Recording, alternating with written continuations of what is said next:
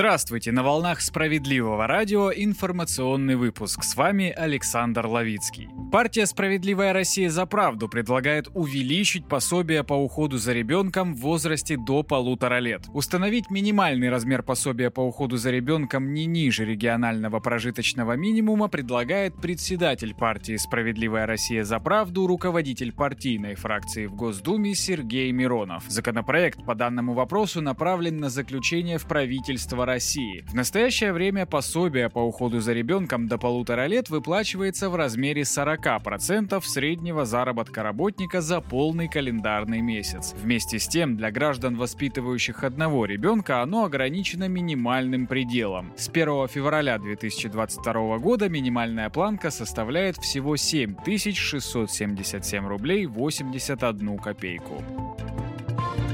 Сергей Миронов направил в правительство предложение по улучшению демографии. Он предложил правительству включить в проект бюджета меры повышения рождаемости, расширение программы мат-капитала, родительские зарплаты, льготы для многодетных семей. Эти и другие инициативы фракции обозначены в обращении политика к премьер-министру Михаилу Мишустину. Среди мер поддержки предлагается сделать бессрочной программу материнского капитала и ввести прогрессивную шкалу выплат, когда за второго ребенка выплачивается выплачивается почти миллион рублей, за третьего почти 1 миллион 400 тысяч рублей. Такие меры предложены законопроектом, внесенным в конце августа. Парламентарий также предложил ввести родительские зарплаты для неработающих родителей и начать поэтапную реализацию справедливого базового дохода. Вдвое повысить пособие по уходу за ребенком и другие выплаты для одиноких родителей. Пересмотреть критерии нуждаемости, повысив порог назначения выплат семьям с детьми с двух до до трехкратного прожиточного минимума. На федеральном уровне определить статус многодетной семьи и соответствующий набор льгот.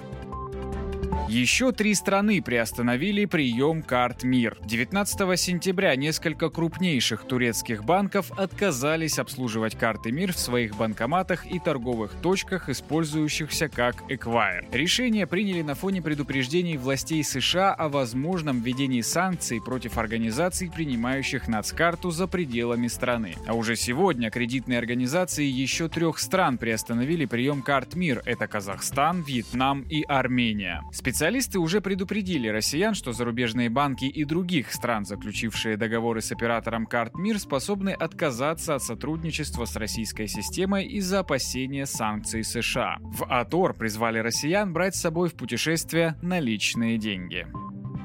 Центр защиты прав граждан помог санитарке из Йошкар-Олы выйти на пенсию досрочно. Жительница Йошкар-Олы Наталья Загайнова отработала больше 30 лет. Последние три с половиной года трудилась санитаркой в психоневрологическом диспансере. Женщина слышала от знакомых, что работники медорганизации вправе уйти на пенсию раньше положенного срока. Но 52-летняя Загайнова не знала, может ли претендовать на досрочную пенсию. Чтобы разобраться в этом вопросе, она обратилась в Центр защиты защиты прав граждан. Правозащитники разъяснили заявительнице, как выйти на пенсию раньше общеустановленного срока. Юристы Центра помогли Наталье Загайновой обратиться с заявлением в Пенсионный фонд для уточнения информации. Там подтвердили расчеты правозащитников и предложили заявительнице обратиться за пенсией через полтора года. Когда пришел установленный срок, Центр защиты прав граждан помог заявительнице собрать необходимые для назначения пенсии документы и обратиться в ПФР. В июне 2020 2022 года Загайнова стала получателем страховой пенсии по старости.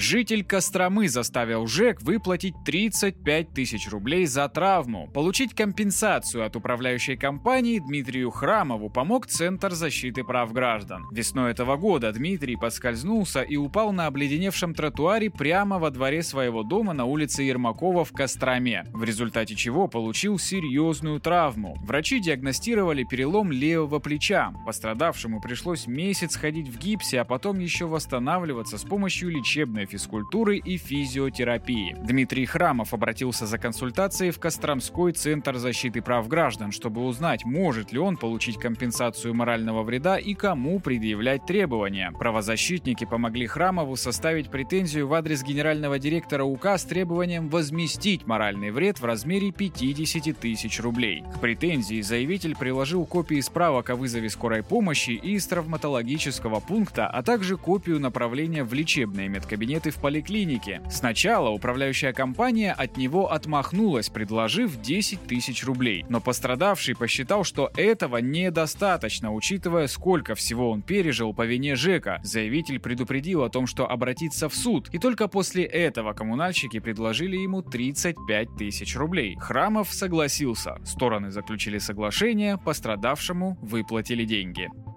Это был информационный выпуск, с ним вас познакомил Александр Лавицкий. Слушайте «Справедливое радио», встретимся в следующем часе.